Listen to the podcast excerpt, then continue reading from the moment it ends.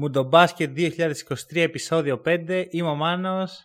Εγώ είμαι ο Βασίλης. Και έχουμε παγκόσμιους πρωταθλητές και αυτή είναι η εθνική της Γερμανίας. Ε, σίγουρα όχι πιο μπασκετική χώρα. Σίγουρα όμως για μένα τουλάχιστον η καλύτερη ομάδα του φετινού Μουντομπάσκετ. Ε, να προσθέσω σε αυτό που λες σίγουρα όχι η πιο μπασκετική χώρα μέχρι σήμερα. Ναι, λες ότι θα αλλάξει το... Αλλά φαίνεται σιγά σιγά να, να αλλάζει. Ε, όχι από άποψη ιστορίας, αυτό το πράγμα δεν μπορεί να αλλάξει, αλλά βλέπουμε ότι πλέον η Γερμανία δεν είναι η Γερμανία που, που γνωρίσαμε. Σαν ομάδα για κανένα λόγο. Και όχι σαν ομάδα, σαν σύστημα γενικότερα. Ισχύει, απλώς ακόμα δεν υπάρχει το culture, ρε παιδί μου. Ξέρεις, δηλαδή, το ενδιαφέρον, ας πούμε, είναι ότι μέχρι τον τελικό, μέχρι να φτάσει στον τελικό και να το σηκώσουν, δεν υπήρχαν παιχνίδια της Γερμανίας στην αντίστοιχη κρατική τηλεόρασή τους. Ήταν σε συνδρομητικό κανάλι. Έχω δεν χορτάσει από culture όμως. Έχω χορτάσει από culture εδώ στην Ελλάδα. Εντάξει, εδώ είναι άλλο. Εδώ είμαστε μόνο εμείς και κανείς άλλος. Αλλά ξέρεις, βλέπεις οι Σέρβοι που ξέρεις, έχουν και την τοξικότητα. Είναι λίγο σαν εμάς. Είναι λίγο σαν εμάς. Έχουν όμως αυτό το μπασκετικό culture που τους φτάνει ψηλά.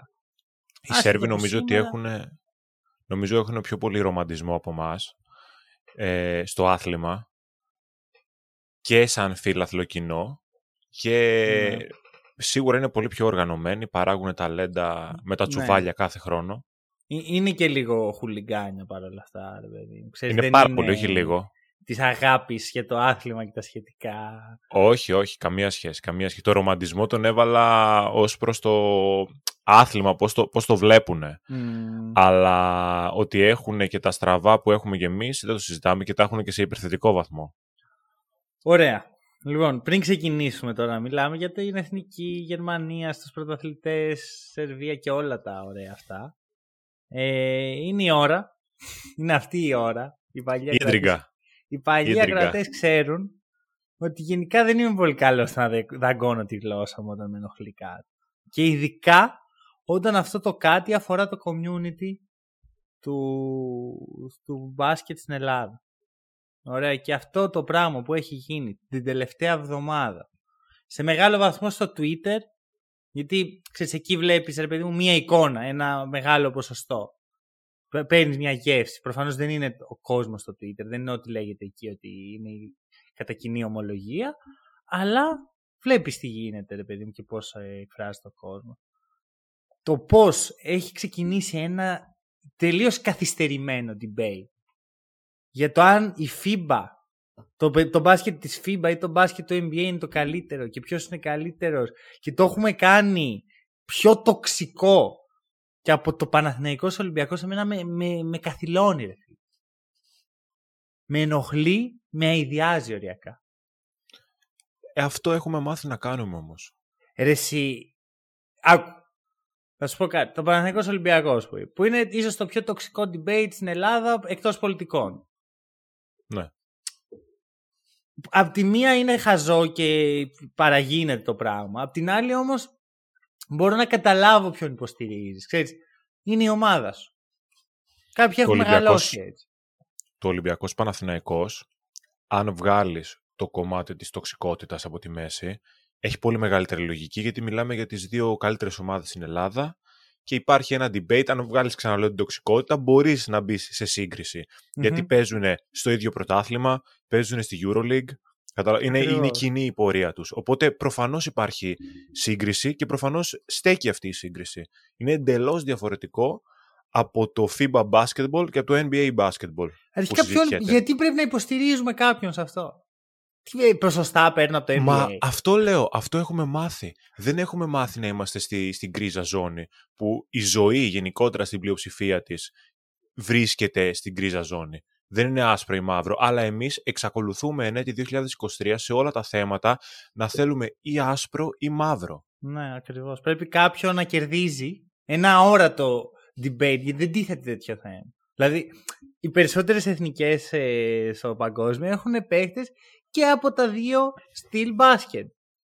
Δηλαδή τα περισσότερα μάτς έχουν στοιχεία και από τα δύο στυλ μπάσκετ. Δεν υπάρχει αυτό. Δεν τίθεται. Κανένας δεν νοιάζεται. Και δεν νομίζω ότι... δεν νομίζω ότι ούτε οι ομάδες ε, που αγωνίζονται στα ευρωπαϊκά πρωταθλήματα, αλλά ούτε και οι ομάδες που αγωνίζονται στο NBA έχουν αρνηθεί ποτέ ότι πήρανε στοιχεία από το αντίστοιχο μπάσκετ, από το άλλο μπάσκετ. Δεν το έχει αρνηθεί κανένας αυτό. Μόνο του. Δεν βλέπουν τίποτα. Δεν, ξέρεις, παροπίδες μόνο αυτό που κάνουμε εμείς, NBA. Τι, όχι. δηλαδή, εντάξει, αρχικά να πούμε το εξής. Είναι χαζό debate γιατί δεν μπορείς να συγκρίνεις δύο πράγματα τα οποία παίζονται με διαφορετικούς κανόνες, παίζονται με διαφορετικό στάτους. Το NBA το στάτους του είναι σε ένα βαθμό που δεν, δεν έχει καμία σχέση με τη EuroLeague, το Basketball Champions League. Δεν, δεν είναι καν στο ίδιο επίπεδο. Οι καλοί παίχτες της FIBA πάνε στο NBA. Με διαφορετικά εργαλεία, με διαφορετικά εργαλεία, πολύ διαφορετικά εργαλεία, που παίζει και αυτό πολύ σημαντικό ρόλο, σε μια τελείως διαφορετική κουλτούρα, είναι όλα διαφορετικά, είναι δύο διαφορετικοί κόσμοι. Αυτό. Δηλαδή, άμα θέλουμε να πούμε ποιος έχει τους καλύτερους παίκτες, προφανώς το NBA.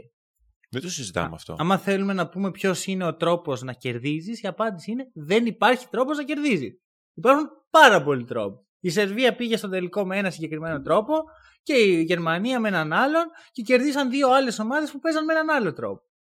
Καταρχάς μπορεί να βάλουμε στο τραπέζι το πιο απλό επιχείρημα το οποίο δεν μου αρέσει που θα το χρησιμοποιήσω αλλά εύκολα μπορεί να το βάλει κάποιος στο τραπέζι ότι αν όλες οι ομάδες σε ένα υποθετικό σενάριο ήταν πλήρεις το πιθανότερο είναι να το έπαιρνε η Εθνική Αμερικής γιατί το ταλέντο είναι πολύ διαφορετικό και το status κάποιων παικτών είναι σε άλλο level. Οπότε, όταν μπαίνουμε στη διαδικασία να βγάζουμε hate απέναντι στη USA Team και να λέμε ότι σας έδειξε το ευρωπαϊκό μπάσκετ, ποιο είναι το αληθινό μπάσκετ και όλα αυτά τα συναφή, τα κουραφέξαλα θα πω εγώ, να έχουμε στο μυαλό μας ότι οι Αμερικανοί κατεβάσανε δευτεροκλασσά τους και τριτοκλασσά τους παίκτες. Ασχέτως ναι. με το τι potential έχει ο καθένας.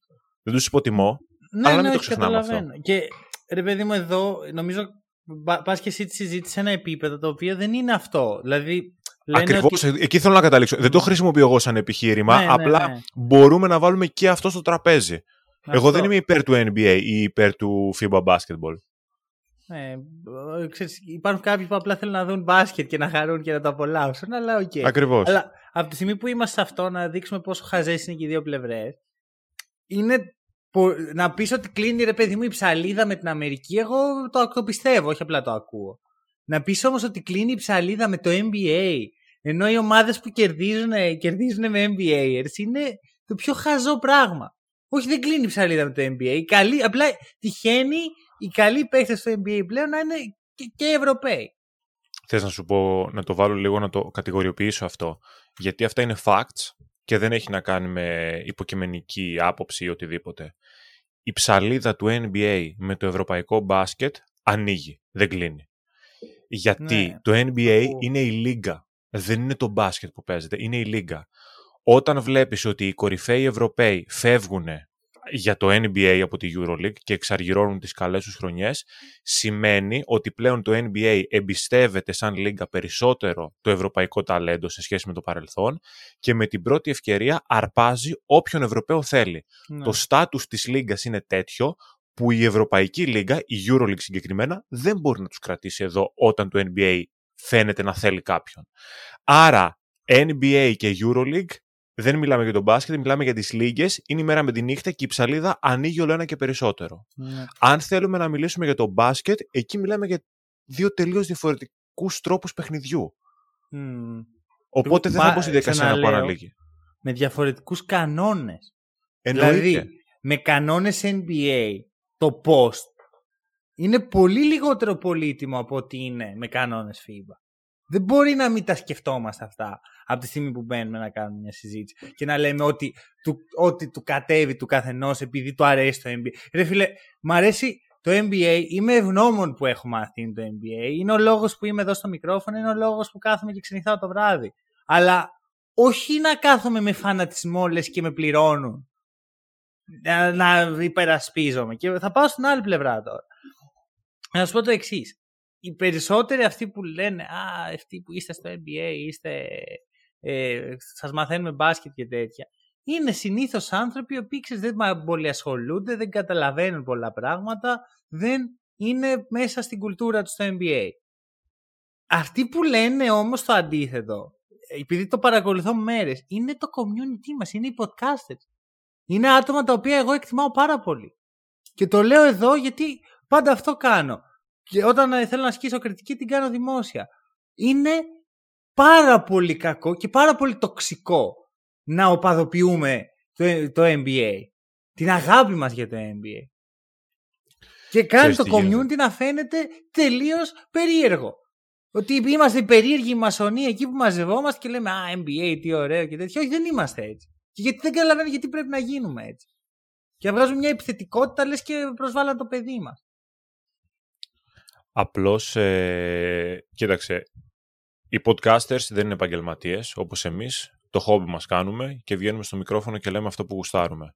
Απλώς επειδή οι περισσότεροι θεωρητικά είναι άνθρωποι που παρακολουθούν μπάσκετ και που παρακολουθούν πάρα πολύ NBA και EuroLeague, κάποιοι εξ αυτών, όχι όλοι, αλλά κάποιοι εξ αυτών και αρκετά EuroLeague, προσωπικά θα ήθελα μία διαφορετική προσέγγιση. Δεν θα ήθελα να βλέπω από το community ε, του podcasting, του μπασκετικού podcasting στην Ελλάδα, να μπαίνει στο debate με αυτή τη λογική του να υπερασπιστεί μία από τις δύο πλευρές, ασχέτως αν θεωρεί ότι του αρέσει περισσότερο κάποια, και εμένα μου αρέσει περισσότερο κάποια, γιατί είναι το NBA.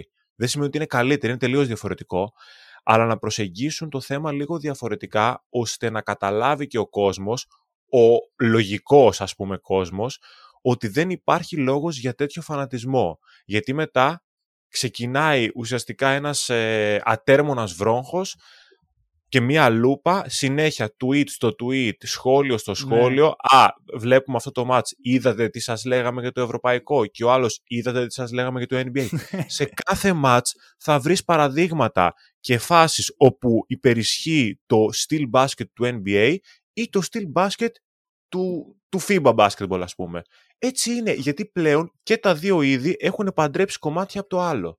Γι' αυτό και ναι. έχουν πάει μπροστά αυτοί που το έχουν κάνει με αποκορύφωμα την ομάδα της Εθνικής Γερμανίας. Έχει παντρέψει αυτά τα δύο στυλ. Ναι, best of both worlds. Ξεκάθαρα. Ε, κοίτα, εμένα μου τη δίνει και όλες ξέρεις που είναι αυτά τα tweets που, το, και, και από τις δύο πλευρές έτσι. Και οι δύο πλευρές λάθος είναι. Δεν υπάρχει σωστό σε αυτό. Που ξέρεις, δεν απαντάνε ένας στον άλλο. Γράφουν ένα tweet με ύφος ε, χιλίων καρδιναλίων στο πουθενά. Και είναι αυτό που λέω εγώ κράζω αυτόν που κράζει επειδή κράζει. Δηλαδή γίνομαι αυτός.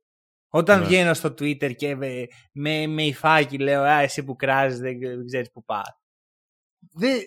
Ρε παιδιά, το θέμα είναι να πάμε το community, το μπάσκετ, το podcasting μπροστά. Όχι πίσω.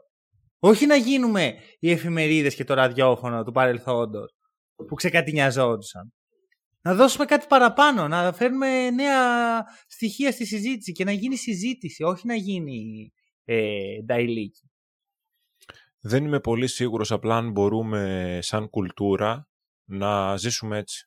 Εντάξει, εγώ θα σου πω ότι εγώ, σαν Μάνος και σαν ε, παρουσιαστής του Hack and Roll, αυτό είναι το, το, αυτό είναι ο εκεί τον έχω βάλει και θεωρώ πως όλοι όσοι είμαστε σε αυτό εδώ το podcast το, έχουν, το, το περνάνε κάθε φορά. Και φέρνουν ε, πράγματα στη συζήτηση και όχι ε, Μα αυτός είναι και, και ο και λόγος... θέλω από όλο το community να καταφέρει να περάσει αυτό το πύχη. Και όχι να είναι τοξικό το, μέσα στο community, το, οι ίδιοι άνθρωποι που το συντελούν.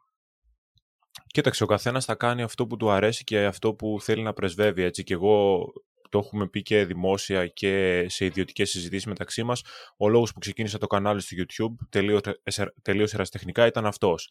Ότι ήθελα να δώσω μια διαφορετική προσέγγιση για το άθλημα στην Ελλάδα. Ούτε θα πω τις μοναδικές αλήθειες στο κανάλι εδώ στο podcast, ούτε έχω το καλύτερο και πιο αναλυτικό μάτι, ούτε τίποτα τέτοιο, γιατί δεν ισχύουν όλα αυτά πιο πολύ με ενδιαφέρει να βγαίνει προς τα έξω μία πιο υγιής προσέγγιση για το άθλημα. Μακριά από τοξικότητα, μακριά από φανατισμό, μακριά από debates που βάζουν στη διαδικασία τους ανθρώπους απλά ο ένας να καυγαδίζει με τον άλλον και να ηρωνεύεται τον άλλον χωρίς καμία ουσία. Το οποίο είδαμε κατά κόρον τις τελευταίες ημέρες όταν βρέθηκαν ομάδες όπως η Αμερική, ο Καναδάς κλπ. απέναντι σε ευρωπαϊκές ομάδες.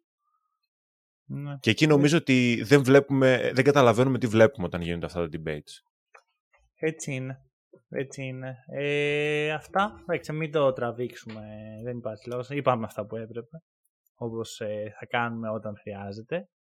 Και για να κλείσουμε, ρε παιδί, με αυτό το θέμα, να πω, όπως είπε και ο υπεραθλητής του Στίβου, Noah Lyles, World Champion of what? The United States. Γιατί ο παγκόσμιος πρωταθλητής είναι η ομάδα που κερδίζει το παγκόσμιο πρωτάθλημα. Όχι την εθνική μπασκετική ε, συνομοσπονδία, πώς, λέγει, πώς μεταφράζει το NBA. Δηλαδή, ok, okay, ξέρεις, είναι, μου φαίνεται ακραίο το ότι οι Αμερικάνοι κάνουν debate ε, το πιο αυτονόητο πράγμα. δηλαδή, είναι σαν να λέω εγώ ότι ο παγκόσμιος πρωταθλητής είναι ο Ολυμπιακός επειδή κέρδισε την Α1. Είναι το ίδιο πράγμα. Είτε το θέλετε Βασικά, είτε όχι. Ναι. Ε, δεν θα, με νοιάζει πόσο ότι... καλό είναι το πρωτάθλημα στο NBA. Από τη στιγμή που δεν έχω εγώ δικαίωμα με την ομάδα μου να φτάσω να διεκδικήσω το πρωτάθλημα στο NBA, δεν μπορεί να είναι παγκόσμιο. Όχι, συμφωνώ σε αυτό, μωρέ. Συμφωνώ. Εντάξει, τώρα ξέρεις οι Αμερικανοί πώς είναι. Δεν έχει να κάνει μόνο με το NBA. Νομίζω ότι είναι το, το κέντρο του κόσμου. Η μόνο αυτή ε, World Champions. Λοιπόν, πάμε αστεία είναι αυτά, αστεία είναι Λοιπόν, πριν απ' όλα, ξέρετε τι πρέπει να κάνετε. Εντάξει, μην τα θυμίζουμε κάθε φορά. Δηλαδή θα τα θυμίζουμε κάθε φορά. Ε, έχουμε ξεκινάει και όλη τη σεζόν τώρα. Ο μεγάλος στόχος είναι να πάμε στο Βερολίνο. Το, το δρομολογούμε, κάνουμε ό,τι χρειάζεται και θα προσπαθήσουμε να κάνουμε ό,τι χρειάζεται. Και γι' αυτό στηρίχτε με καφέδες, με καφεΐνη. Το έχουμε ξαναπεί και στο παρελθόν. Άμα θέλει κάποιος να μας στείλει καφεΐνη με κάποιο τρόπο απλά σπίτια μας, είμαστε OK με αυτό. Αλλά επειδή είναι λίγο δύσκολο, πάει μια coffee.com slash hack and roll και να το καφεδάκι και είμαστε. Και να πω κάτι. Να πω κάτι σε αυτό. Και αν μέχρι τώρα το κέρασμα του καφέ έμοιαζε προαιρετικό, γιατί οι ώρες των παιχνιδιών ήταν πρωινές και μεσημεριανές, εμείς που θα είμαστε στο Around the League και θα μιλάμε για το NBA, πλέον το κέρασμα δεν είναι προαιρετικό. Είναι απαραίτητο για να έχει content το κοινό. Γιατί δεν γίνεται να μένουμε ξύπνοι χωρίς καφέινη. Αυτό. Αυτό. Και σκέψω άμα κάναμε πέντε επεισόδια για ένα τουρνουά δύο εβδομάδες. Φανταστείτε τι έχει να γίνει φέτος. Και αυτό είναι μόνο η αρχή. Λοιπόν, ε, να πω κάτι πριν ξεκινήσουμε για το... Θέλω να μιλήσω για τη Σερβία. Ωραία, θα το πιάσω από την τιμένη ομάδα. Ρε φίλε, απ' τη μία έχω τόσο σεβασμό για αυτή την ομάδα, σαν πρόγραμμα με τον τρόπο που αγαπάνε τον μπάσκετ. Ο, ο τρελός, ο, ο παλαβός Αλέξα Αβράμοβιτς που πήγε να το, να το πάρει μόνος του. Τι έκανε αυτό σήμερα, τι έκανε σήμερα; Δεν το πίστευα. Απ' την άλλη θα ήμουν ψεύτης άμα έλεγα ότι η Σερβία στο μυαλό μου ήταν ιδανική εκδοχή του εαυτού της. Δηλαδή πολλά λάθη από τους παίχτες, περίεργες αποφάσεις από τον coach Πέσιτς. Ε, ο, ο Μάρκο Γκούντουριτς κάνει τη, μεγα... τη χειρότερη εμφάνιση της καριέρας του. Τη χειρό... δεν, δεν πάει. Δηλαδή είναι από αυτά που σε σημαδεύουν, είναι πολύ δύσκολο να κάνεις recover από αυτό. Και θεωρώ πραγματικά ότι η Σερβία μπορούσε να είναι σήμερα η πραγματική, η αυτή να είναι η πρωταθλητές. Καλά εννοείται αυτό, το συζητάμε. Τώρα έχασε 6 πόντους. Ε. Δηλαδή χάνει ελεύθερο τρίποντο ο Γκούντουριτς στο 78-75 για την ισοφάριση, που είναι εξαιρετική προσπάθεια και το drive η split πάσα που γίνεται, δεν θυμάμαι ποιος το κάνει. Κάνει και... πάσα ο, ο, εισαγωγική ο Μπογκδάνοβιτ στο Μιλουτίνο και έχει μαζέψει τους δύο και ο Μιλουτίνο βλέπει την πάσα που έχει έρθει για βοήθεια ο παίκτης αυτόν. Ναι, Ακριβώς ναι. αυτό που έπρεπε να γίνει. Και βγαίνει ελεύθερος στη γωνία. Είναι πολύ καλό σουτ και δεν μπαίνει. Άλλες φορές θα μπει, άλλες φορές δεν θα μπει. Ξέρεις, άμα γυρίσουμε τον χρόνο πίσω, λέμε με άνεση η Γερμανία είναι η καλύτερη ομάδα και το πιστεύω, δεν το αμφισβητώ. Απλά πέρα από ικανός και καλός, πρέπει να είσαι και λίγο τυχερός. Μην ξεχνάμε ότι η Γερμανία γλιτώνει από το σουτ του Μπερτάνς και κερδίζει δύο πόντους. Μην ξεχνάμε ότι η Γερμανία κερδίζει σε ένα μάτς που σπάσανε καρδιές τους Αμερικανούς που για ένα σουτ θα μπορούσαν να έχουν χάσει αν δεν έμπαινε το σουτ του Όμπστ ή άμα μία φάση ήταν λίγο διαφορετικά. Ναι, ναι, ναι. Και σήμερα θα μου πεις άμα, άμα, άμα, δεν γράφεται μετά άμα ιστορία. Απλά θέλω να πω ότι σε μονά παιχνίδια knockout χρειάζεται και ο παράγοντας τύχη, χωρίς αυτό να σημαίνει ότι η Γερμανία δεν ήταν ικανότατη, πλήρης και από ό,τι φαίνεται πιο σταθερή και πιο καλή ομάδα στα δικά μου μάτια τουλάχιστον του τουρνουά. Τώρα, ναι, αυτά θα ε, συμβαίνουν από, από παίχτες σε, σε τελικού. Ακόμα και αυτοί οι μεγάλοι παίχτες που λέμε, κανένας τους δεν έχει ξαναβρεθεί να παίξει τελικό παγκοσμίου. Δεν είναι εύκολο. Είναι πολύ δύσκολο. Απλώς ξέρεις τι γίνεται. Οι Σέρβοι έχουν ένα reputation, ρε παιδί μου, στο, στο μπάσκετ. Αυτό που λέμε ότι το να είσαι Σέρβος στο μπάσκετ δεν είναι ε, εθνικότητα, είναι ιδιότητα. Δηλαδή, ξέρεις, έχουν αυτό το reputation θα βάλουν τα μεγάλα σου θα... και στην αρχή αυτό κάνουν, ρε παιδί μου. Βάζουν κάτι τρέλες. Ναι. Και φτάνουμε στο τέλος που ξέρεις, νομίζω φαίν, αρχίζει να φαίνεται η απειρία των Γερμανών. Οι οποίοι αμυντικά ε, σπάνε κόκαλα, αλλά στην επίθεση έχουν αρχίσει να τρέμουν τα πόδια τους. Φαίνεται. Ισχύει. Δυσκολεύονται. Και εκεί είναι ρε παιδί μου που πρέπει να πατήσουν πάνω σε αυτό οι Σέρβοι και δεν μπόρεσαν. Και εντάξει, προφανώς δεν είναι χάσανε μόνο και μόνο επειδή ο Γκούντουρη δεν έβαλε τα σουτ. Αλλά ήταν βαρύ ρε παιδί μου το τίμημα εκείνη τη στιγμή. Θα το θυμάστε Σίγουρα δεν νομίζω για καιρό. Σίγουρα δεν είναι μόνο ο Γκούντουριτ, γιατί είναι και ο, ο Νίκολα Μιλουτίνοφ, ο οποίος κατά τα άλλα κάνει ένα τρομερό τουρνουά. Σήμερα δεν είναι καλός. Δεν δίνει αυτά που μπορούσε να δώσει στην ομάδα του. Είναι κάποια επιπόλαια λάθη του, του Πιτσιρικά και τρομερά ταλαντούχου Νίκολα Γιώβιτς, ναι. Είναι ο εξαφανισμένος Μπόγκταν Μπογκδάνοβιτς στο δεύτερο ημίχρονο που στο πρώτο ήταν, ε, πετούσε φωτιές, στο δεύτερο. Είναι... Να πω εδώ, είναι εξαφανισμένος, αλλά ο λόγος που βγαίνουν όλα αυτά τα ελεύθερα σουτ είναι επειδή ο Μπογκδάνοβιτς έχει 1,5 παίχτη πάνω του όλη Σίγουρα. την ώρα. Σίγουρα. Όχι, το λέω λίγο έτσι εκλαϊκευμένα και λίγο πρόχειρα, δεν είναι ανάλυση του παιχνιδιού αυτή, αλλά μας μένει ο Γκούντουριτς, προφανώς δεν είναι μόνο ο Γκούντουριτς. Ναι. Ναι, ναι, ναι. Είναι μια αλληλουχία πραγμάτων που η μία διαδέχεται την άλλη στις ε, φάσεις και ούτω καθεξής και καταλήγει σε αυτό το, το τελικό αποτέλεσμα. Απλά σίγουρα αυτά που μένουν είναι τα μεγάλα σουτ που μπήκαν, τα μεγάλα σουτ που δεν μπήκαν και σε αυτές τις φάσεις ήταν μέσα ο Γκούντουριτς και με τη λάθος πάσα στον Μιλουτίνοφ στο κρίσιμο σημείο, στο, όπου ουσιαστικά κρίνεται το παιχνίδι και με το σουτ που δεν ισοφαρίζει από τη γωνία. Ναι, ναι, ναι, ναι. Εντάξει, από την άλλη Γερμανία, ό,τι είπες, ε, θεωρώ, είναι η πιο πλήρης ομάδα. Ε, μου, μου αρέσει πολύ ο τρόπος που έχει χτιστεί και νομίζω ότι όλα καταλήγουν στη στιγμή που ο Χέρβερντ είναι κατάκοπος στο πάτωμα, δεν μπορεί να το πιστέψει, έχει λυγίσει από τη στιγμή. Για μένα αυτό τα, δει, τα λέει όλα ρε παιδί μου. Ξέρεις, είναι το, όχι το κόστος, ξέρεις, η διπλή, ε, το, τα δύο πρόσωπα της επιτυχίας, ρε παιδί μου, που είναι η επιτυχία η στιγμή που τη βιώνεις, που είναι μια απίστευτη στιγμή, αλλά συγχρόνως όλη, όλος ο κόπος και όλη η δουλειά που χρειάζεται για να φτάσει σε αυτό το σημείο. Ξέρεις τι γίνεται; Είναι, για μένα αυτή είναι η φωτογραφία του τουρνουά. Ναι, συμφωνώ. Ε, και πρόσφατα το είχα ακούσει αυτή την ε, άποψη από κάποιον ε, επαγγελματία του χώρου, είτε αθλητή είτε προπονητή, δεν θυμάμαι.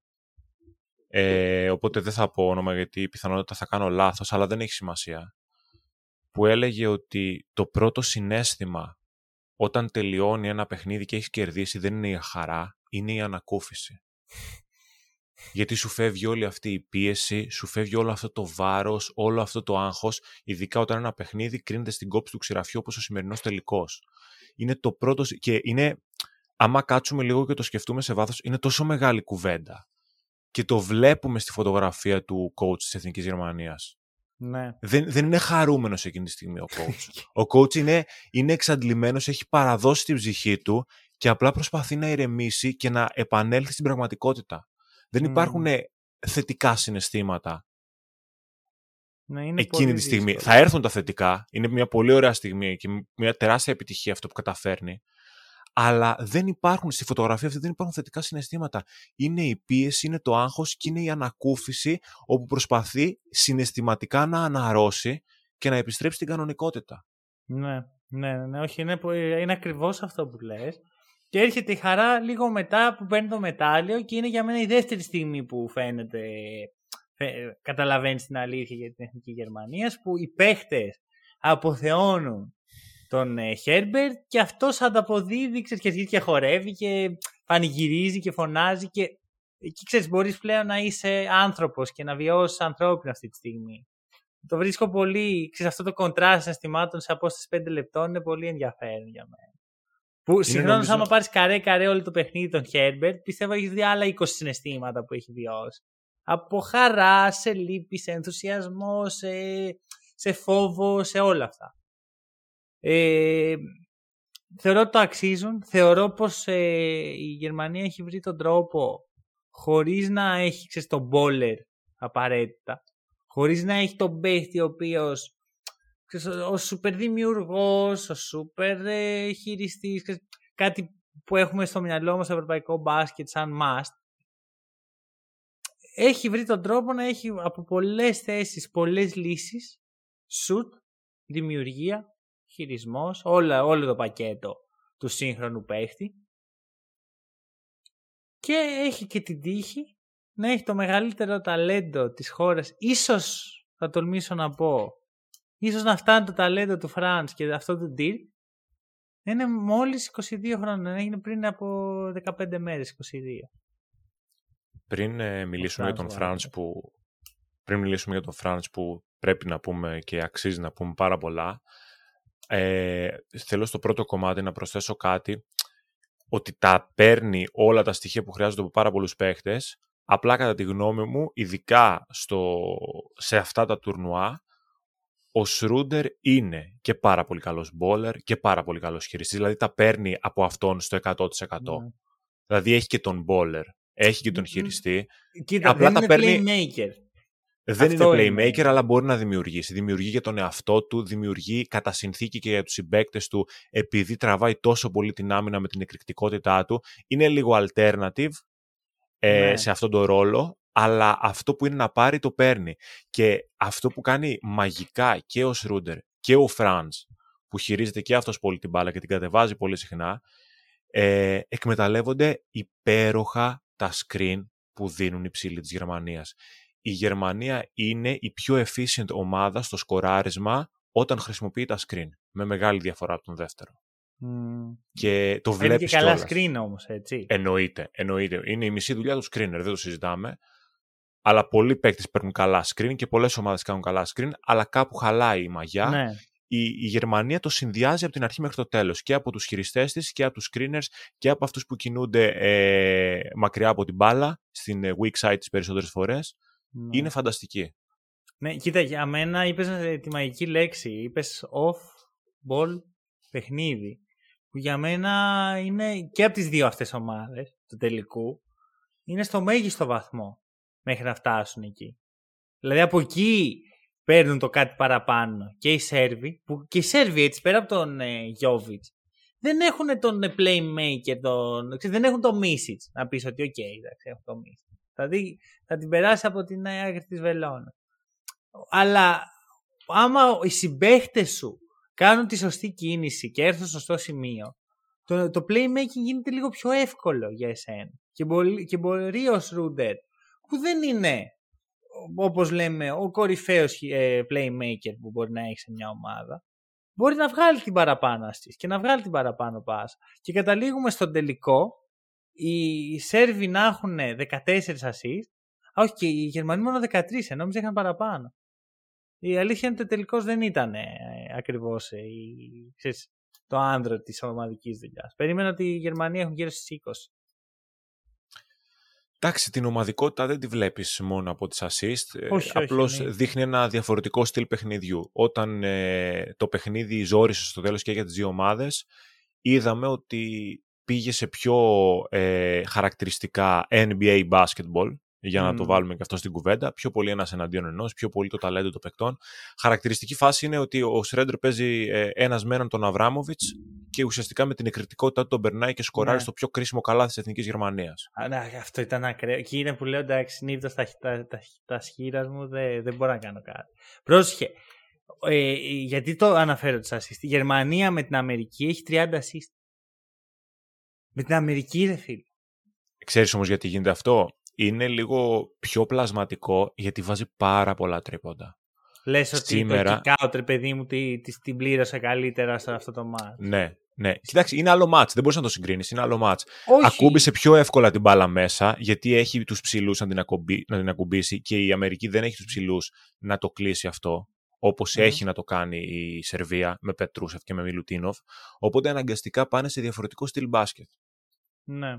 Ναι, ναι, όχι, καταλαβαίνω πώς το λες. Εντάξει, εγώ πιο πολύ το λέω ε, για να δείξω αυτό που λέμε. Για το βολ παιχνίδι, για τα screens, όλο είναι είναι το, η επιτομή του σύγχρονου μπάσκετ για μένα. Και θεωρώ πως οι καλές ομάδες του NBA προς τα εκεί κλείνουν εν τέλει. Με ομαδική δουλειά, με off-ball κίνηση, με χειριστές από πολλές θέσεις, με δημιουργία από πολλές θέσεις και βλέπεις και τους πρωταθλητές ας πούμε, τους πρωταθλητές του NBA, ότι έχουν τέτοια στοιχεία. Ε, δεν ξέρω, έχουμε κάτι άλλο. Α, για τον Φραντς δεν έχουμε. Για τον Φραντς, για τον Φραντς, ναι. Να ε... πω κάτι πριν πεις οτιδήποτε. Δεν για ήταν πες. MVP τελικού. Για μένα. Και το λέω εγώ που είμαι εσύ.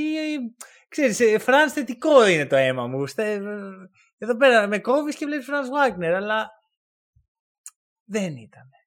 Ήταν πιο πολύ marketing βραβείο, ήταν, είναι τεράστιο project, έχει πάρει το MVP ναι. ο Σρούντερ και το ξέρουν, οπότε Μπράβο, θέλουν να δώσουν αυτό, και στο Δεν να δώσουν δύο βραβεία στον ε, αυτό. Σρούντερ, αλλά γιατί να μην το δώσεις στο Βόιγκτμαν, ο οποίος κρατάει στα δύσκολα; Έχει χάσει ένα σουτ σε όλο το ματς.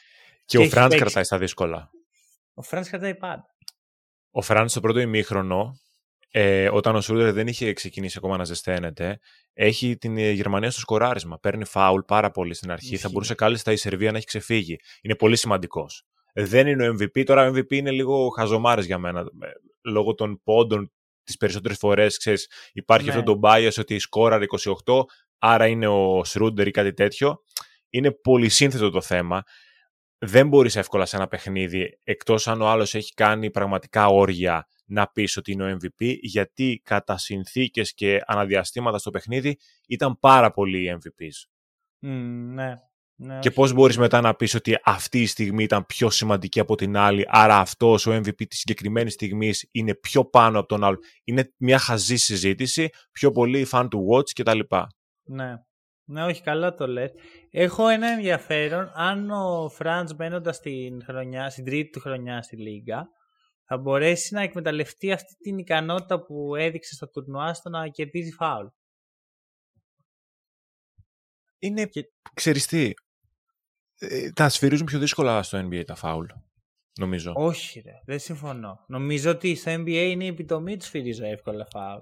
Βασικά ε... νομίζω ότι στο NBA δεν ξέρουμε πώς θα σφυρίζουν, αυτό είναι ένα πρόβλημα. Άλλες φορές θα σφυρίζουν εύκολα, έχεις δίκιο, άλλες φορές θα σφυρίζουν δύσκολα. Βασικά είναι στο NBA και λίγο πιο σύσερ, δηλαδή. Ξέρεις, έχει αυτό ναι. το πράγμα. Ότι βλέπεις κάποιους παίχτες.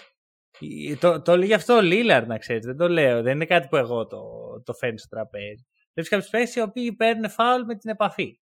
Ναι. Βλέπεις άλλους οι οποίοι πρέπει να φτύσουν αίμα. Έλεγε ο Λίλαρ, ρε παιδί στο πρώτο του παιχνίδι. Τώρα εντάξει, πάμε λίγο αλλού τη συζήτηση, αλλά πρέπει να το αναφέρω εδώ. Στο πρώτο του παιχνίδι με τους ε, Lakers, τον μάρκαραν διάφοροι, ξέρω.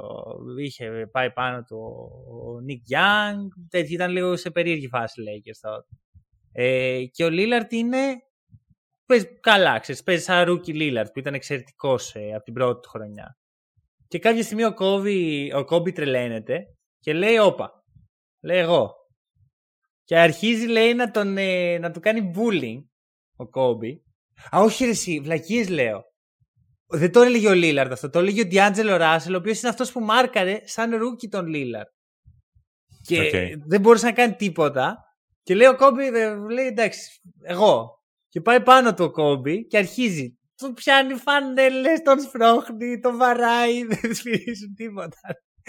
Και λέει ο Ντίλο, εντάξει, welcome to the NBA moment.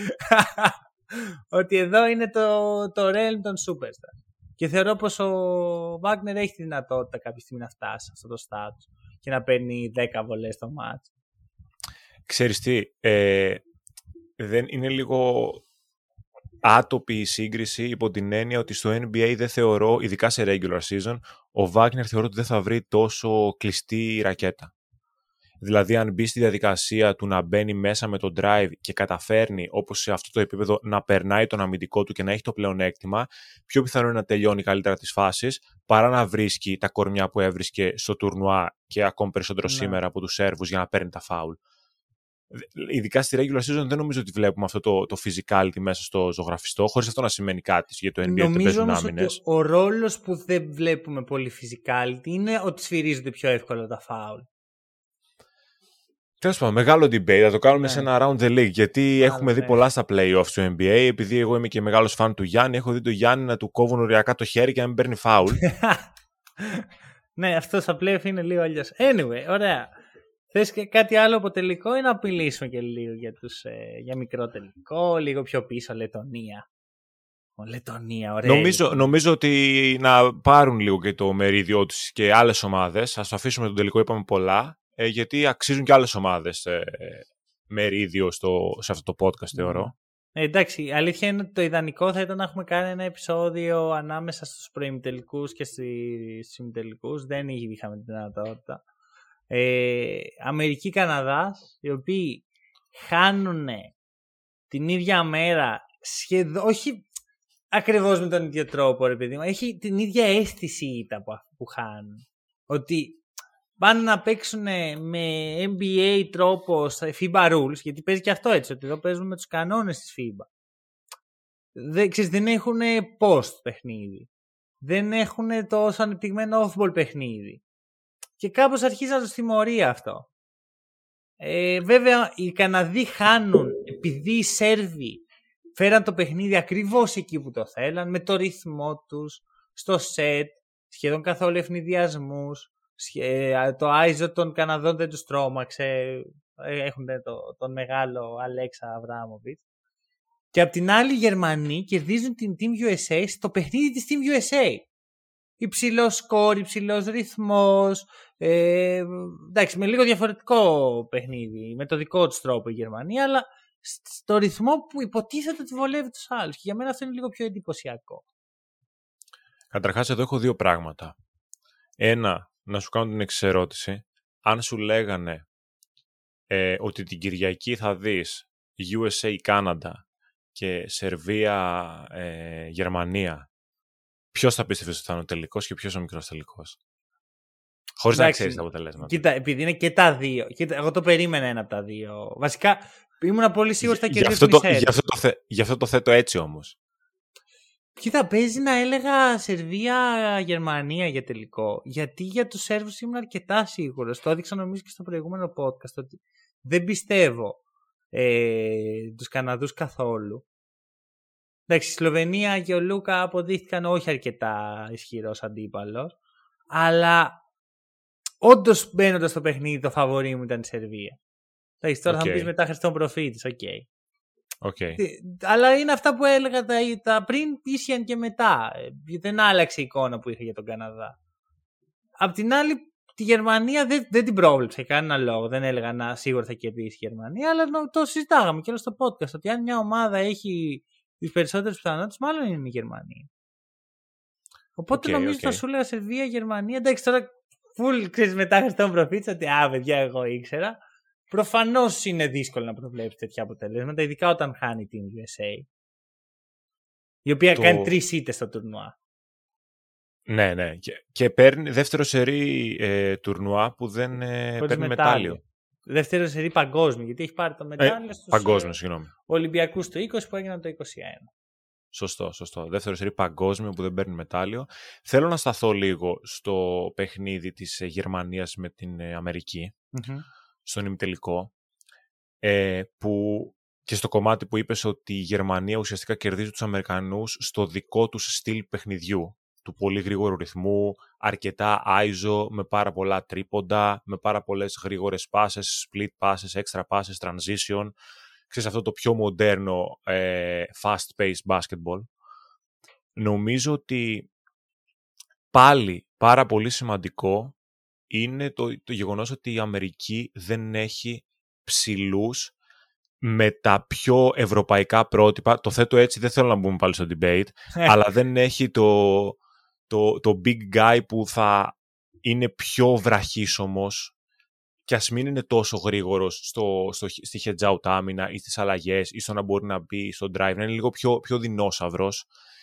Ε, το γεγονός ότι το NBA basketball παίζεται διαφορετικά, το γεγονός ότι έχουν τα αμυντικά τρία δευτερόλεπτα, τους αναγκάζει, θεωρώ, να χτίζουν διαφορετικούς ψηλούς. Ναι. Γι' αυτό βλέπουμε ότι στο NBA δεν υπάρχει ο κλασικός ψηλός και λέμε δεν υπάρχουν Αμερικανοί ψηλοί, ίσως μόνο ο AD αυτή τη στιγμή και κανένας άλλος και παίρνουν πολύ υλικό από, το, από την Ευρώπη για να το αντικαταστήσουν αυτό.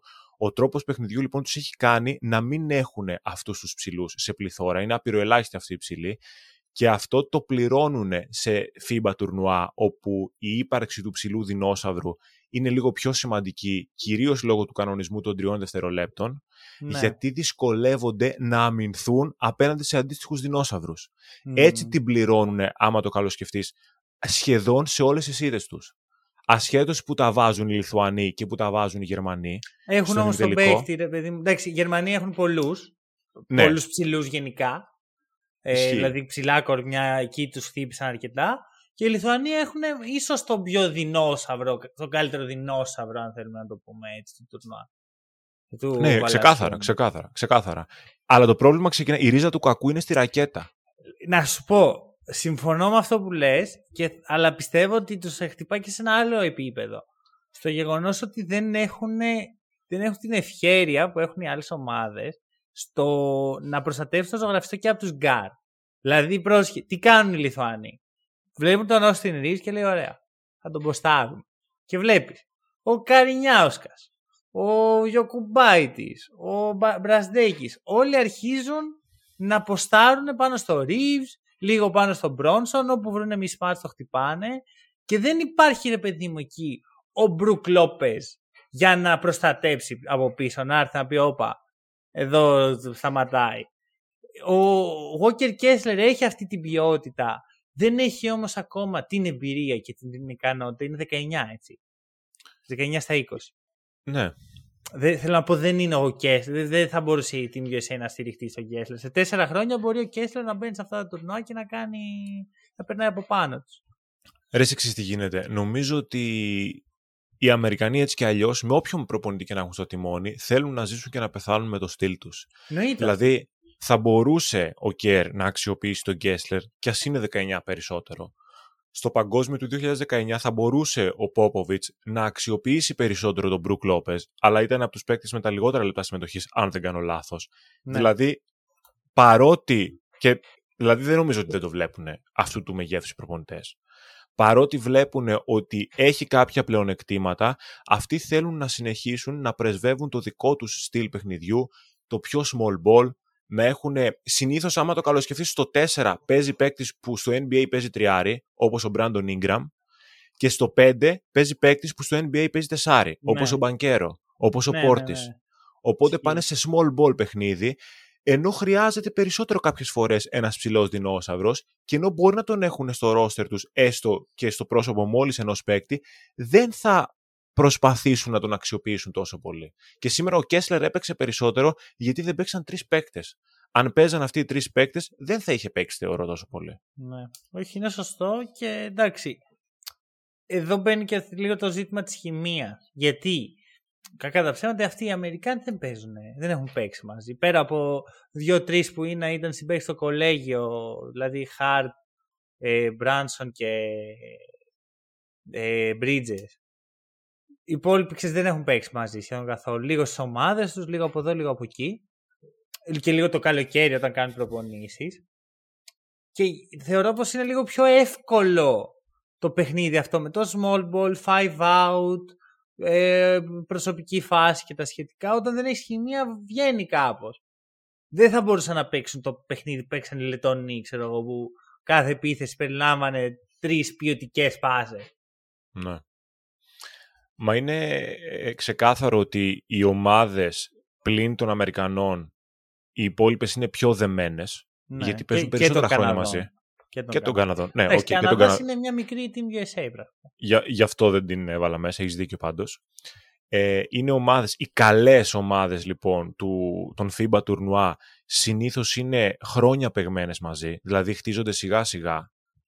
Ε, και έχουν υιοθετήσει στο παιχνίδι τους και πράγματα από το NBA, γιατί έχουν και παίκτες που παίζουν στο NBA. Ναι. Οπότε πλέον οι Αμερικανοί έρχονται χωρίς ιδιαίτερη χημεία, χωρίς να έχουν αυτό το πλεονέκτημα στους ψηλούς, αντιθέτως έχουν μειονέκτημα ναι. λόγω των ρόστερ που κατεβάζουν και περιμένουν με, το, με ένα σχετικά μονοδιάστατο μπάσκετ του ένας εναντίον ενός και του πιο ελεύθερου στυλ, που προφανώς είναι οι καλύτεροι σε αυτό από όλες τις ομαδες και με το ατομικό ταλέντο να περάσουν πάνω από όλους πλέον, το είπε και ο Κέρ, το υπονοούσε μάλλον ο Κέρ στην ε, συνέντευξη τύπου που έδωσε, δεν είναι το 1992 πλέον, δεν είναι τόσο εύκολο, γιατί οι υπόλοιπες ομάδες στα FIBA τουρνουά έχουν αρχίσει να παίρνουν όλα τα στοιχεία από τα διαφορετικά είδη μπάσκετ που υπάρχουν και να τα παντρεύουν και να τα χτίζουν για πολλά χρόνια.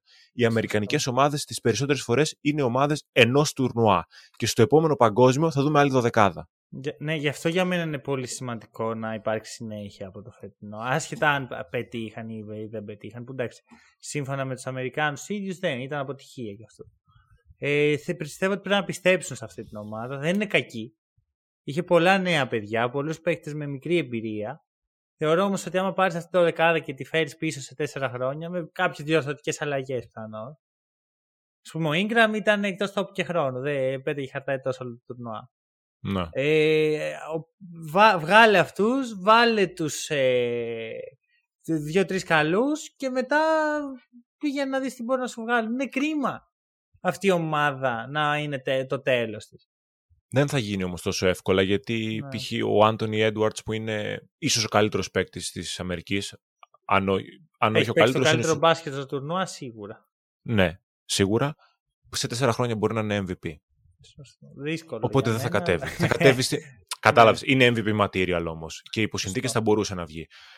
Όταν φτιάχνεις αυτό το στάτου στην λίγα του NBA, δεν θα κατέβεις στο παγκόσμιο, θα σε κατεβάσουν στην Ολυμπιάδα μάλλον. Ναι. Οπότε αυτό αλλάζει. Στο παγκόσμιο θα ξανακατέβουν οι 22-23 χρονών, που θα είναι η σημερινή Edwards, η σημερινή Austin Reeves και ούτω καθεξής. Ναι. Πάντως για μένα ο Edward δεν είναι MVP material. Απλά είπα να το αναφέρω εδώ αν υπάρχει. Okay. Ε, ωραία, μου δίνεις μια καλή πάσα για το ακριβώς αντίθετο. Μια ομάδα η οποία δεν έχει το ταλέντο. Πολλοί από τους παίχτες της δεν παίζουν καν στην Ευρωλίκα. Και ο καλύτερος της παίχτης είναι ε, τραυματίας και χειροκρότησε σε όλο το τουρνουά από τα, από τα sidelines. Αλλά η Λετωνία έχει παίξει με διαφορά το καλύτερο, πιο δομημένο και το, αυτό με την περισσότερη χημεία μπάσκετ και πραγματικά μου κέρδισαν την καρδιά μου. Ρε. Ξεκίνησα λέγοντας τι με νοιάζει τώρα εμένα η Λιτωνία, Πορζίνκης γίνα Βοστόνη γιατί χανόμαστε. Και λέω τι με νοιάζουν τώρα εμένα οι Celtics που έχασε η Λετωνία. Αν και είμαι σχεδόν βέβαιος ότι με τον Πορζίνκης η Λετωνία δεν θα έκανε αυτό το run. Παρά ήταν special. Και αν αλλάξει οτιδήποτε, δεν νομίζω ότι φτάνουμε στο ίδιο σημείο. Δεν ξέρω αν η Λετωνία θα έφτανε στην οκτάδα με τον Πορζίνγκις. Αλλά ακόμα και, να... ναι. ακόμη και να έφτανε, θεωρώ ότι δεν θα είχε κερδίσει την καρδιά μας τόσο πολύ όσο αυτή η ομάδα. Γιατί αν το έκανε, σημαίνει ότι ο Πορζίνγκις θα έκανε όργια. Ok, okay, είναι τέτοιο το, το ταλέντο του ε, που θα μπορούσε να έχει 25 πόντους μέσω όρο με πολύ καλά ποσοστά και να, να τους φτάσει μέχρι εδώ. Δεν θα ήταν το ίδιο. Αναδείχθηκαν, δηλαδή αυτό που κάνει ο Ζάγκαρς σε αυτό το τουρνουά. Ο Ζάγκαρς τώρα θα έχει 25 προτάσεις. Ναι. Ελπίζω, ελπίζω να μην πάει σε μια ομάδα που δεν θα του δώσει χώρο. Μπασκόνια. Τον θέλω στην Μπασκόνια. Μην το θέλω πάρα πολύ. Αν και Εντάξει, εμπιστεύομαι πολύ την Πασκόνη, αλλά είχε ένα παίχτη σε αυτή τη θέση σε παρόμοια ηλικία με παρόμοια χαρακτηριστικά, τον Νίκο Μάνιον. Εντάξει, δεν θες μόνο έναν. Εντάξει, με προ... θέλω, θέλω να πάρει. Δηλαδή, σου προτιμώ να τον δω μια χρονιά στο Eurocup. Να σου το πω έτσι. Μια χρονιά που θα είναι αυτός ο, ο κύριος της ομάδας, σε καλή ομάδα, να πάει στη Gran Canaria. Στην Ονικάχα, okay. κάτι τέτοιο. Και να η Ονικάχα είναι στο Basketball Champions League. Και να να είναι αυτός ρε παιδί μου ο κύριος ε, χειριστής και μια χαρά να, μετά να, πάει, να μεταπηδήσει. Είναι όμως απίστευτο που είδαμε τον Ζάγκαρς σε πάρα πολλά μάτς να τραβάει το σκοράρισμα, να, έχει, να παίρνει μεγάλα σούτ, να τα βάζει, να παίρνει πολύ όρημα drive, να παίρνει foul, να τελειώνει πολύ καλά τις φάσεις και στο τελευταίο παιχνίδι να έχει ναι. 4 πόντους και να δίνει 17 assist. Ναι, το, δηλαδή, να σπάει το ρεκόρ του Κούκοτ. Και να σπάει το ρεκόρ του Τόνι Κούκοτ. Ε, είναι, είναι φανταστικό το πώς, πόσο καλά ξέρει τη θέση ναι. και πόσο καλά μπορεί να προσαρμοστεί στην ομάδα του ανάλογα με τις ανάγκες. Αν θέλει περισσότερη δημιουργία και περισσότερες τελικές πάσες γιατί δεν τις βρίσκει από κάπου αλλού, Ζάγκαρς, εδώ είμαι. Ναι. Αν θέλει περισσότερο σκοράρισμα ή λίγο καλύτερο ένας εναντίον ενός να δημιουργήσουμε με split passes, να δημιουργήσουμε κάποιο ρήγμα, ακόμη και αν δεν έχουμε εμείς την τελική πάσα, να δημιουργήσω εγώ το ρήγμα και μετά με καλή κυκλοφορία κάποιος άλλος να έχει την τελική πάσα και να τελειώσει κάποιος άλλος με lay-up ή με shoot, πάλι ο Ζάγκαρς μπορεί να βγει μπροστά να το κάνει. Ε, θα έλεγε κανείς ότι ο Ζάγκαρς ήταν πολύ καλός δημιουργός και πολύ καλός σκόρερ σαν το Λούκα Ντόντσιτς. Εντάξει. Ε, κοίταξε, στο τουρνουά ήταν πιο καλός. Ε, ήταν αυτό, Λούκα Ντόντσιτς. Δηλαδή, ήταν πιο καλός στο τουρνουά, ναι. Ότι ο Ντόντσιτς έχει αυτά τα, και τις δύο αυτές ποιότητες και κάμια φορά ξεχνάμε πόσο καλός δημιουργός είναι επειδή είναι τόσο καλό σκόρερ και φτάνει στο Ιμπρέμι τελικό και σαν να το έχουμε προοικονομήσει λίγο ρε παιδί μου είμαστε σε παρόμοιο mood με το περσινό ματς με την Πολωνία. Όχι σε παρόμοιο, ναι. στο ίδιο mood. Ότι εντάξει, ξέρω εγώ, θα νευριάσω με τους διαιτητές, με το ένα, με το άλλο, πέντε φάουλ. Το παιχνίδι θα το δω το μπάγκο, ξέρω εγώ, ok. Okay. Ο Λούκα πρέπει να... Τους, στέλνανε όταν κάνουν πέντε φάουλ, τους στέλνανε σπίτι τους, ε. Ναι, ναι. Ο Λούκα, καταρχάς νομίζω ο Λούκας φεύγει με ντισκαλιφιέ. Ντισκαλιφιέ, ναι, ναι, ναι, ναι, άρα γι' αυτό τον έστειλα. Πέντε ναι. φάουλ κάθε σε πάγκο, ντισκαλιφιέ ναι. είναι. Ε, το, το πρόβλημα με τον Λούκα είναι ότι όσο δίκιο και να έχει για κάποια σφαιρίγματα, στο συγκεκριμένο μάτς σε κάποια πράγματα έχει δίκιο. Τρώει ναι. πολύ ξύλο. Συμφωνώ. Στο υπόλοιπο τουρνουά παίρνει και πιο εύκολα σφαιρίγματα. Επίσης, Πρέπει να έχεις την, την οριμότητα σαν παίκτης. Πρώτα απ' όλα αυτό να το ζυγίσεις στο κεφάλι σου. Και δεύτερον, πρέπει να καταλάβεις ότι είσαι ο Λούκα Ντόντσιτς, που σημαίνει ότι θα φας πάρα πάρα πολύ ξύλο. Πνευματικά πρέπει να είσαι έτοιμος γι' αυτό. Και δεν ήταν έτοιμος για άλλη μια φορά γι' αυτό. Το κάνει πολύ κακό ρε στο περιβάλλον του. Είναι, είναι στο λάθος μέρος. Και δεν είναι μόνο δεν το υπάρχει. είναι και η Σλοβενία το λάθος. Σίγουρα. Μα η Σλοβενία έχει καταντήσει έναν Ντάλλα, έτσι όπως παίζει. Ε, ξεκάθαρα. Που βέβαια η Σλοβενία το κάνει λίγο καλύτερα από ό,τι το έχει κάνει μέχρι τώρα τον Ντάλλα. Συμφωνώ. Μέχρι σήμερα. Εντάξει, με, με λυπεί αυτό που βλέπω εσύ. Με λυπεί γιατί θε, το, εγώ τον Λούκα τον θέλω να κυνηγάει MVP, όχι να είναι αυτό. Να πάρω ένα take εδώ. Για πες. Μήπως θα βοηθήσει και τον Λούκα και την Εθνική Σλοβενίας αν στο επόμενο π.χ. τουρνουά δεν κατέβει ή σε ένα από τα επόμενα; Εντάξει, η Εθνική Σλοβενία θα είναι στο, στα αζήτητα. Στα αζήτητα ε. όμως λέγαμε και για την Εθνική Λετωνίας, αλλά ποτέ δεν ξέρεις. Ε, δεν είναι το ίδιο. η Λετωνία είναι μια ομάδα που χτίστηκε στα παράθυρα με τον πιο ωραίο τρόπο. Η Σλοβενία πέρασε κατά λάθος στο παγκόσμιο όχι με τον πιο ωραίο τρόπο. Με έναν τρόπο, άντε να έρθει ο Λούκα να μας ξελασπώσει. Το θέμα είναι ότι η ομάδα αυτή πρέπει να βρει και μία ταυτότητα είτε είναι στο παρκή ο Λούκα είτε δεν είναι ε. στο παρκή ο Λούκα. Και όσο είναι ο Λούκα εκεί δεν θα τη βρει ποτέ αυτή την ταυτότητα. Και δεν συμφωνώ με τη λογική Λούκα μην κατέβεις για να βρούμε την ταυτότητά μας αλλά από ό,τι φαίνεται με την ύπαρξη του Λούκα, με τον Λούκα να κατεβαίνει στα τουρνουά, δεν μπορούν να το επιβάλλουν αυτό με κάποιο τρόπο. Mm-hmm. Προφανώς ο Λούκα είναι ο καλύτερος παίκτης. Προφανώς ο Λούκα θα πάρει τις περισσότερες μπάλες. Δεν γίνεται όμως αυτό το lookable, αυτή η κατάχρηση των προσπαθειών, αυτή η κατάχρηση της τρίπλας, αυτό το αλάθητο του Πάπα που έχει πολλές φορές ο, ο Λούκα να μιλάει στους διαιτητές, να μιλάει στην κερκίδα, να μιλάει στον προπονητή, να μιλάει στους συμπαίκτες του, δεν είναι νοοτροπία ενός αθλητή που θέλει να κατακτήσει τον κόσμο του μπάσκετ. Δεν θα πάει πουθενά με αυτό το mindset. Όσο ταλέντο και να έχει. Έτσι, εντάξει, θα δούμε. Θέλω, έχω μεγάλη περιέργεια να δω το φετινό Dallas. Πιστεύω εκεί θα. Δεν πιστεύω ότι θα αλλάξει κάτι. Πιστεύω όμως ότι θα δούμε διάφορα περίεργα φέτος. Και με αδελφό Καϊρή. Να δώσουμε και ένα. Να κάνουμε έτσι ένα τύπο το καπέλο μας στο μεγάλο Gigi Datome ο οποίος έκλεισε ναι. την καριέρα του με ένα πολύ ωραίο τρόπο για μένα, άσχετα με το ότι δεν πήραν νίκη στο τέλος. Εντάξει, ήταν. Δηλαδή, μόνο η στιγμή του Ντατόμε άξιζε. Ισχύει. Και μου άρεσε πάρα πολύ έτσι την εθνική Ιταλία να τη βλέπω πολύ δεμένη και οι παίκτες ναι. μεταξύ τους και ο προπονητής. Βγάζουν ένα πολύ ωραίο περιβάλλον. Ποτσέκο. Ρε φίλε, μου αρέσει πολύ αυτό που κάνει ο Ποτσέκο που πάντα μπαίνει. Εντάξει, νιώθεις ότι παίρνει αυτό στο spotlight πάνω του, αλλά δεν το παίρνει ποτέ από τους παίχτες του. Ναι. Είναι αυτό ότι πιο πολύ προστατεύει τους παίχτες του παρά τους τους κάνει πέρα. Και για τον Τατόμε Ξεκα... Μα βγαίνει μπροστά. Ναι. Αυτό. Λέει, δεν μου αξίζει να βρίσκομαι δίπλα του. Ποιος το, ποιος προπονητής στην Ευρώπη το λέει αυτό. Respect, respect περιμένω να το δώσω στους Ολυμπιακούς, στον προολυμπιακό πρώτα και μετά βλέπουμε. Και εντάξει, να πούμε και ένα respect στη Λιθουανία. Καλό ραν. Πολύ καλό, πάρα πολύ καλό τουρνουά. Εννοείται. Αυτό. Ε, λοιπόν, νομίζω... νομίζω έφτασε εκεί που ήταν να φτάσει και ούτε για παραπάνω ήταν, αλλά mm. με την αξία της έφτασε και με πολύ καλό μπάσκετ. Αυτό, Καρινιάουσκας. Γλώσσα έξω. Λοιπόν, νομίζω εδώ μπορούμε να το κλείσουμε. εδώ το hack and roll για το φετινό παγκόσμιο. Πολύ ωραία εμπειρία για μένα. Ε, ήταν έτσι, πήρα πολλά πράγματα από αυτό και ετοιμάζομαι για μεγάλη σεζόν. Να ευχαριστήσω και εγώ με τη σειρά μου τον κόσμο που στήριξε ε, το hack and roll στα επεισόδια του μου το μπάσκετ. Πολύ ωραία εμπειρία και για εμένα να ξεκινήσω έτσι με αυτό το τουρνουά και να με γνωρίσει ο κόσμος του hack and roll που προφανώς υπάρχει και πριν από μένα.